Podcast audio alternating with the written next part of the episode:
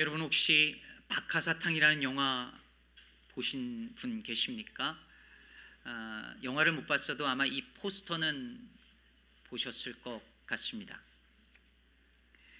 2000년 1월 1일 0시에 개봉했던 이창동 이창동 감독 설경구 주연의 매우 흥미로운 영화입니다.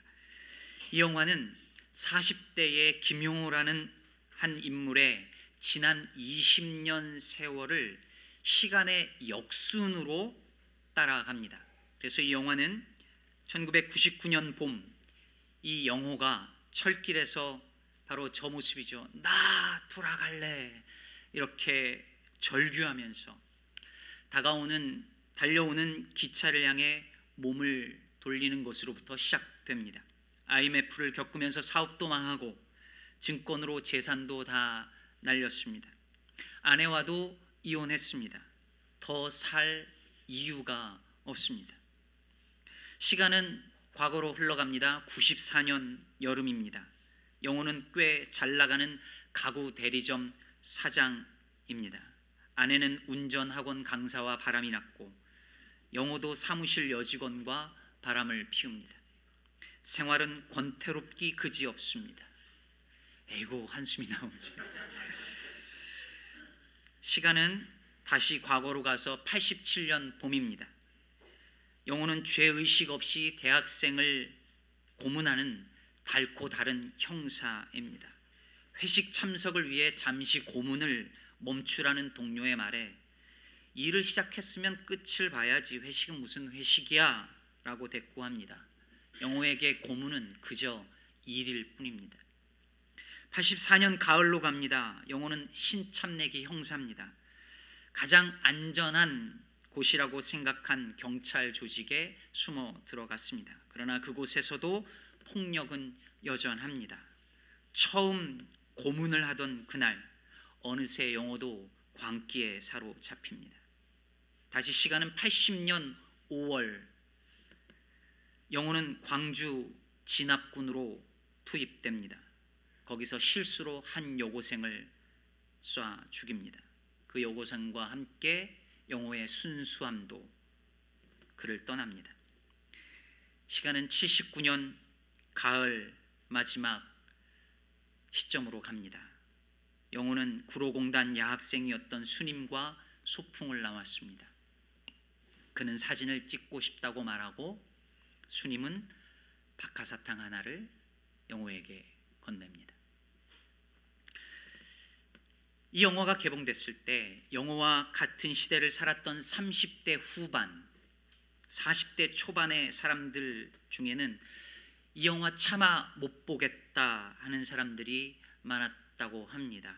광주의 아픔을 간직한 사람들은 말할 것도 없고 IMF의 어려움을 겪었던 사람들 또한 그랬습니다. 영화를 보고 난 다음에 술잔을 기울이면서 통곡하는 이들이 많았고 심지어 영화 속의 그 영호가 바로 내 모습이다라고 하면서 나도 영호처럼 철길에 올라가서 죽겠다 이렇게 인터넷에 올린 사람들이 많아서 관계자들을 긴장시키기도 했었습니다.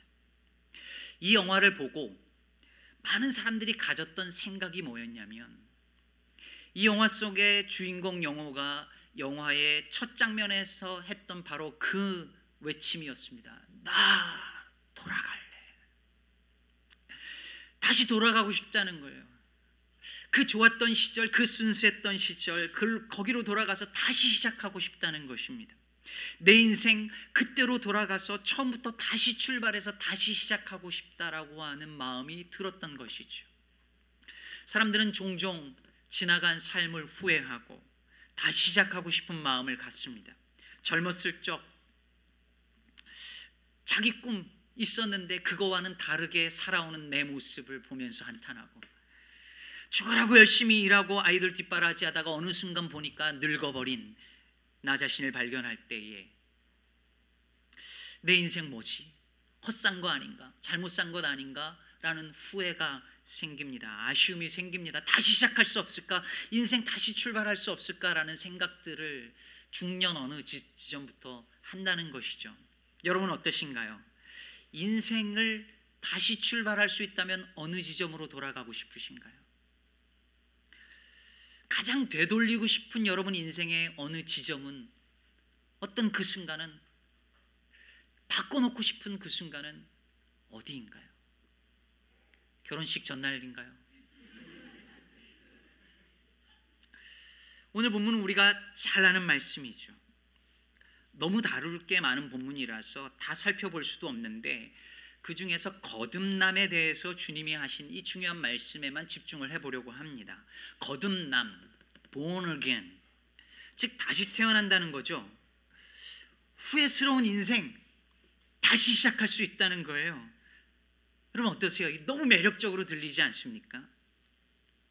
인생을 새 출발하게 해준다니 얼마나 좋습니까? 그런데 그게 그리 간단한 문제가 아닙니다. 성경에서 말하는 거듭남, born again, 그게 그런 의미일까요? 성경 무엇을 우리에게 가르쳐 주고 있을까요? 먼저 이 단어가 어떻게 흔히 쓰여지는지를 알아야 되는데요. 영어권에서는요, born again, born again 크리스찬이라는 말은 특정 타입의 크리스찬을 가리키는 말로 주로 사용됩니다. 여러분 이 말을 again 크리스찬이다라는 말을 여러분 들어보셨을 텐데 사실 이 말이 1950년, 1960년대 이전에는 미국 사회에서 잘 쓰이던 말이 아닙니다. 그런데 1960년대 한 말쯤부터 시작해서 미국의 에반젤리컬들 복음주의자들이 예수를 믿고 변화되어지는 그 회심의 과정을 강조하면서 본어겐 크리스천이라는 말이 일종의 슬로건처럼 사용되기 시작했습니다. 특히 미국의 카터 대통령을 비롯해서 미국의 많은 지도자들이 크리스천들 중에서 나는 본어겐 크리스천이야 라고 선언하면서 이게 일종의 슬로건처럼 일종의 고유명사처럼 사용이 되어져 왔지요. 그래서 미국에서는 영어권에서는 본어겐 크리스찬이란 말이 특정 타입의 그리스도인을 가리키는 말로 사용되고 있습니다. 지금도 본어겐 크리스찬이라고 하면 어떤 이미지가 여기에 있느냐면 정치적으로는 공화당 쪽이고 신앙적으로는 매우 보수적인 크리스찬을 가리키는 말로 사용됩니다. 과거에는 이 말이 자랑거리였어요. 근데 지금은 꼭 그렇지만은 않습니다. 영어권에서는 본을겐 크리스찬이라고 하는 말이 신앙적으로는 아주 열심이고 전도에 열심이지만 다른 사람 신앙에 대해서는 매우 배타적이고 공격적이고 편협하고 정치적으로는 아주 보수적인 그리스도인들이라는 이미지를 가지고 있는 단어입니다. 한국은 어떨까요? 한국에서 거듭난 그리스도인이라는 말은 미국 영향을 많이 받아서 비슷하게 사용되지만 한국만의 특별한 상황이 있습니다. 그게 뭐냐면 거듭남이라는 단어를 가장 많이 쓰는 한국의 그룹이 구원파입니다. 여러분 구원파 들어보셨죠? 구원파들이 항상 전도지 나눠질 때 보면 거기에 이렇게 써져 있습니다. 죄사함 거듭남의 비밀 들어보셨어요? 죄사함 거듭남의 비밀에서 전도지 나눠주고 큰 대형 체육관에서 전도 집회를 하지요. 이분들은 한 번 죄사함 받고 거듭나면 다시는 회개할 필요가 없다라고 가르칩니다. 그래서 늘 이분들이 물어보는 게 있어요. 구원 받으셨나요? 언제 받으셨나요? 몇 날, 며칠, 몇 시, 몇 분. 그때 나 구원받았어. 이렇게 나와야지 구원받은 거예요. 거듭난 거예요. 이분들에게는. 그래서 구원받고 거듭났으니 이제 회개할 필요가 없어요. 이분들에게. 그래서 회개한다는 것은 아직도 거듭나지 못했다는 증거로 여기는 거죠. 여러분 이렇게 본을 했다라는 이 말, 거듭남이라는 말이 본래 성경에서 말하려고 하는 것과 상관없이 어떤 특정 타입의 그리스도인이라든지 아니면 이단들이 독점해서 사용하다 보니까 요즘에 거듭남이라는 단어를 사람들이 잘 안 쓰거나 심지어 교회 안에서 거듭남의 주제로 잘 메시지가 전해지지도 않는 현상이 어, 일어나고 있는 것이죠. 그런데 이 거듭남이란 주제가 우리 신앙 안에서 너무너무 중요하고 본질적인 주제입니다. 다루어도 좋고 안 다루어도 좋은 문제가 아니에요. 예수님께서 오늘 말씀 3장 17절에서 니고데모에게 이렇게 말씀하세요. 네가 거듭나면 좋겠다 하지 않으셨어요. 내가 거듭나야 하겠다. You must be born again. must예요. 거듭나면 좋고 거듭나지 않아도 할 수 없는 게 아닙니다. 거듭나면 이러저러한 좋은 복을 받으니까 네가 거듭났으면 좋겠다. 거듭나도록 노력해라. 이런 말이 아닙니다. You must be born again. 거듭나야만 한다는 것이죠. 우리는 이 거듭난다는 말을 들을 때에 흔히 뭔가 세상에서 나쁜 짓을 많이 하고 악하게 살던 사람이 예수님 만나서 예수님 믿게 돼서 변화되는 어떤 그런 걸 생각해요. 예전에 제가 학교 다닐 때에 고등학교 시절에 교회 부흥 강사님들이 오시면 이분들이 그런 분들이 많았어요. 과거의 주목 세계에 있다가 어둠의 세계에 있다가 예수님 믿고 거듭나서 어, 이렇게 구원받았다고 하시면서 설교하시면서 할렐루야 이러면서 몸에 문신 막 이렇게 하시고 이런 분들이 부흥 강사로 자주 오셨었어요.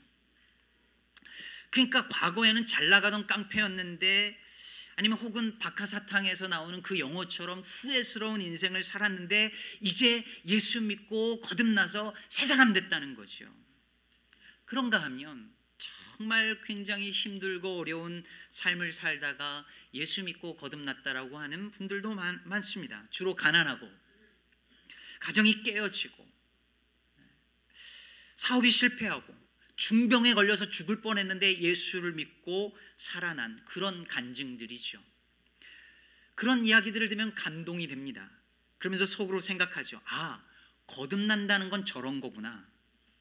거듭난다는 건 저렇게 뭔가 드라마틱한 획기적인 변화가 있어야 하는 거구나. 힘들고 어렵게 아니면 죄 가운데 있다가 확 돌이켜서 정말 저렇게 거듭나는 거구나.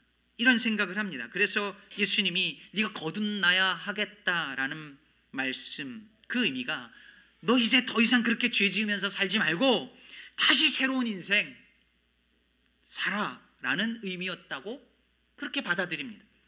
혹은 너 지금까지 그렇게 힘들고 고생하며 살았지만 이제는 예수 믿고 거듭나서 행복하게 살아 이렇게 생각합니다. 그러나 오늘 예수님께서 네가 거듭나야 하겠다라고 말씀하신 그 대상 즉 니고데모는 지금까지 우리가 얘기한 이런 타입의 사람이 전혀 아니었습니다. 오늘 말씀 1절에 보면 니고데모는 바리새인이었고 유대인의 지도자였다라고 말을 하고 있죠. 유대인의 지도자였다는 말은 그 니고데모가 당시 유대인들의 최고 권력 기관이었던 사내들인의 멤버였다는 말입니다. 니고데모는 가난하거나 공부를 못해서 밑바닥 인생을 살던 사람이 전혀 아니었습니다. 탈선을 한 적도 없습니다.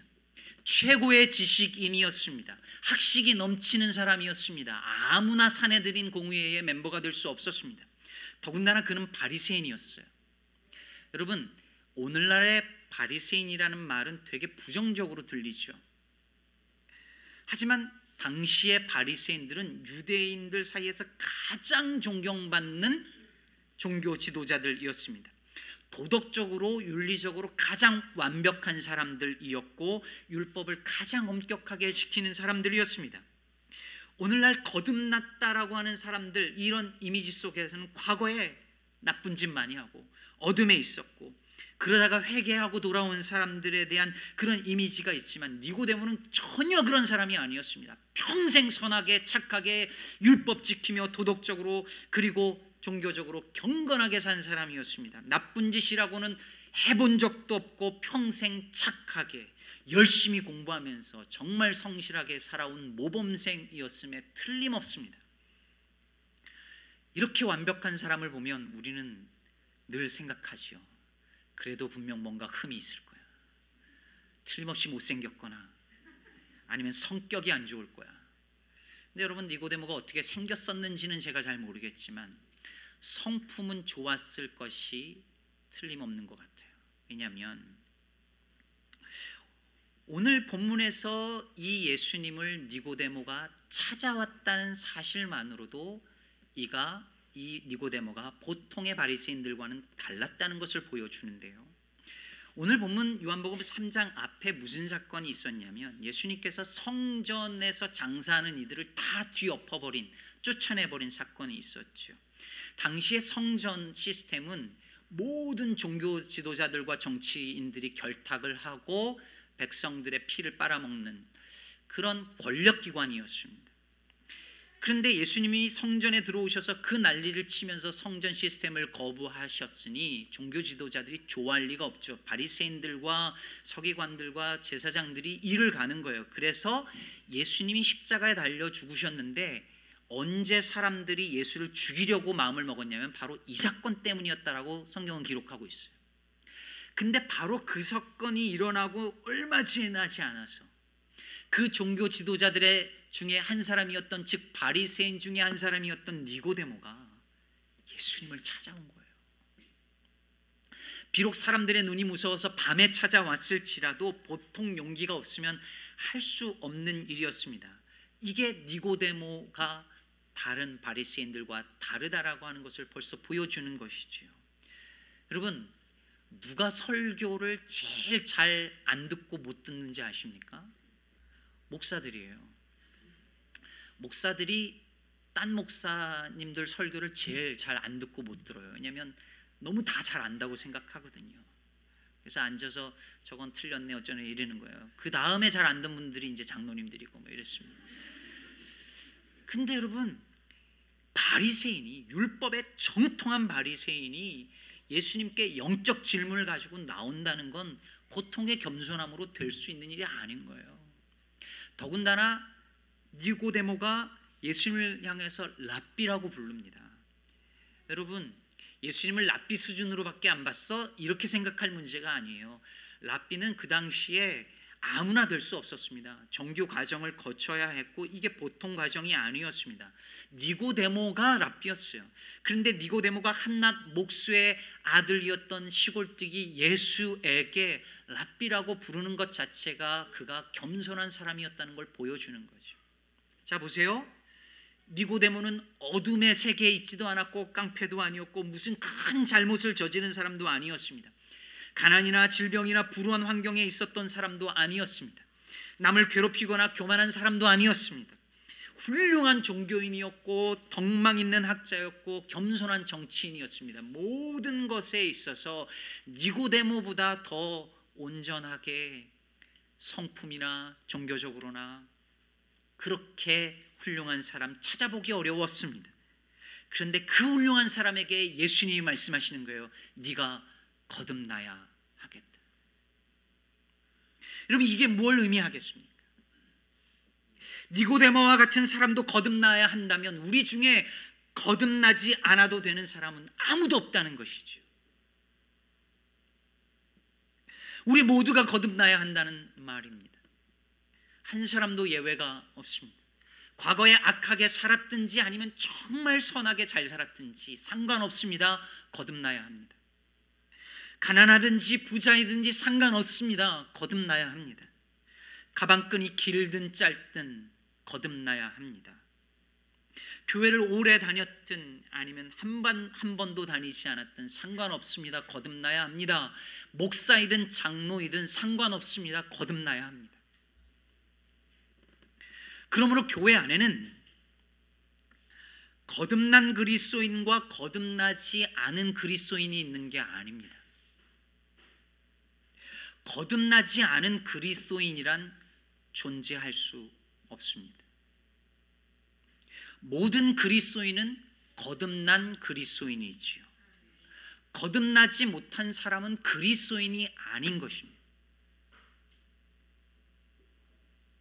교회 안에는 거듭난 그리스도인과 거듭나지 않은 그리스도인이 있는 것이 아니라 거듭난 사람과 거듭나지 못한 사람만 존재합니다. 그럼 여러분에게 묻겠습니다. 여러분은 거듭나셨습니까? 여러분은 그리스도인이십니까? 그럼 여기서 먼저 질문을 던져야 합니다. 도대체 거듭남이라는 게 뭘까요? 니고데모도 그게 궁금했습니다. 그래서 예수님이 사람이 거듭나지 아니하면 하나님 나라를 볼 수 없다 이렇게 말씀하시니 곧바로 이어서 질문을 던지죠. 사람이 늙으면 어떻게 다시 날 수 있습니까? 어머니 뱃속에 다시 들어갔다가 다시 나오란 말인가요? 말하자면 이 인생 과거로 돌아갔다가 다시 새 출발할 수 없는 거 아니냐는 거예요. 여러분 어떤 분들은 정말 할 수 있다면 처음부터 다시 시작해서 내 인생 새 출발하고 싶은 분들이 있어요. 너무 후회스러운 인생을 산 분들, 내 인생 이게 뭐지라고 생각하는 분들 그럴 수 있어요. 그런데 여러분 반대로 생각하는 분들도 있지 않을까요? 난 싫어. 지금까지도 이렇게 사느냐고 힘들어 죽을 뻔했는데 이걸 또 살아? 내가 저 인간 만나가지고 결혼하고 이렇게 힘들게 사는데 이게 또 이걸 해? 아, 난 진짜 싫어. 다시 한다고 해도 더 잘 살 자신 없고 그냥 차라리 이렇게 살다가 죽는 게 낫지 다시 인생을 살아가 끔찍한 거예요. 여러분 니고데모의 마음도 혹시 그러지 않았을까요? 생각해 보세요. 니고데모가 그 자리까지 올라가기 얼마나 힘들었을까요? 니고데모가 다시 산다고 한들 그보다 더 잘 살 수 없었을 거예요. 근데 다시 태어나면 그걸 또 해야 되는 것이요. 내가 지금까지 율법 지키고 착하고 선하고 살기 살기 위해서 내가 얼마나 힘들게 고생하면서 여기까지 왔는데 거듭나라니 이걸 처음부터 다시 시작하라니 기겁할 노릇이죠. 다시 태어났는데 다시 태어났는데 또 살아야 하는 삶이 지금과 다를 바 없는 삶이라면 아니 좀 낫다고 하더라도 여전히 비슷한 이 땅 위에서의 삶이라면 여러분 그게 그 거듭남이 뭐가 좋겠습니까? 무슨 의미가 있겠습니까? 그러나 예수님이 거듭나야 하겠다 할 때 그 말씀은 전혀 그런 의미가 아니었습니다. 예수님이 거듭나야 하겠다, 거듭나지 아니하면 하나님의 나라를 볼 수 없다, 들어갈 수 없다 할 때 그 거듭남이라고 할 때에 여기서 사용한 이 헬라어 단어 아노센이라고 하는 이 단어는 두 가지 뜻이 동시에 있는 단어인데요. 첫 번째는 말 그대로 다시 이런 뜻입니다. 다시 즉 born again이죠. 그런데 이 단어는 한 의미가 또 있습니다. 그것은 뭐냐면 위로부터란 뜻입니다. 그러니까 born again만 있는 것이 아니라 born from above라는 의미가 같이 있는 거예요. 즉 생명이 위로부터 주어져서 태어난다는 거예요. 위로부터 태어난다는 거예요. 이 말을 이 두 가지 의미를 종합해서 보면 이런 뜻입니다. 거듭난다는 것은 위로부터의 즉 하나님으로부터의 주어진 생명으로 again 다시 태어난다는 거예요. 이게 어떻게 가능하냐 하면 오늘 말씀 5절과 6절에서 예수님이 이렇게 말씀하시죠. 사람이 물과 성령으로 나지 아니하면 하나님 나라에 들어갈 수 없느니라 육으로 난 것은 육이요 영으로 난 것은 영이니 즉 거듭남은 위로부터의 태어남은 육의 일이 아니라 성령의 역사라는 것이지요. 성령으로 말미암아 하늘의 생명을 얻는 거예요. 여러분 인생을 다시 출발한다고 해도 아니 어머니 뱃속에 들어갔다 다시 태어난다고 해도 여전히 이 땅에서의 삶이고 육에 속한 생명이라면 그게 뭐가 좋겠습니까? 좀 더 잘할 수 있겠지만 그 후회스러웠던 일 그거 하나 고칠 수는 있겠지만 그래봤자 얼마나 나아질까요? 예수 믿고 거듭난다는 것은 이 세상에서 조금 더 괜찮은 삶을 살게 된다는 말이 아닙니다. 다시 인생 새 출발해서 내가 조금 더 괜찮은 인생을 산다는 말이 아니에요. 기독교로 개종해서 기독교를 내 종교로 선택해서 그래서 좀 더 착하고 좀 더 친절하고 좀 더 괜찮은 사람으로 좀 더 행복하게 산다는 말이 아닙니다.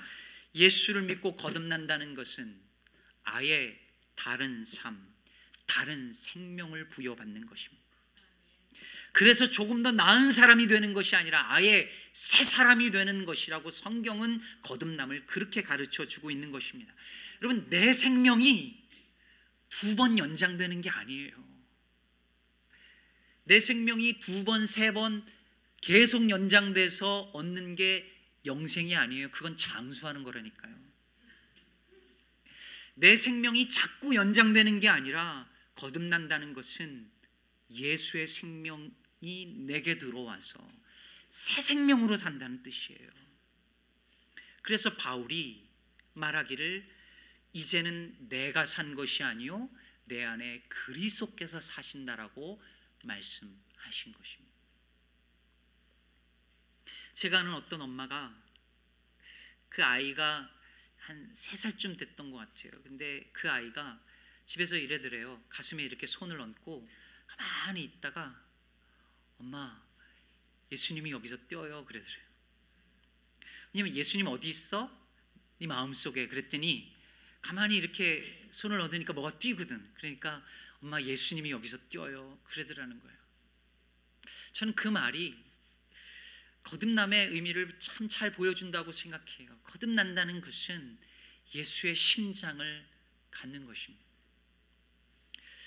예수의 심장을 갖고 예수님이 내 안에 살아서 숨 쉬는 것을 경험하는 것입니다. 저는 어릴 때 교회에서 신앙생활 하면서 이런 분들을 종종 봤습니다. 나 구원받았다고.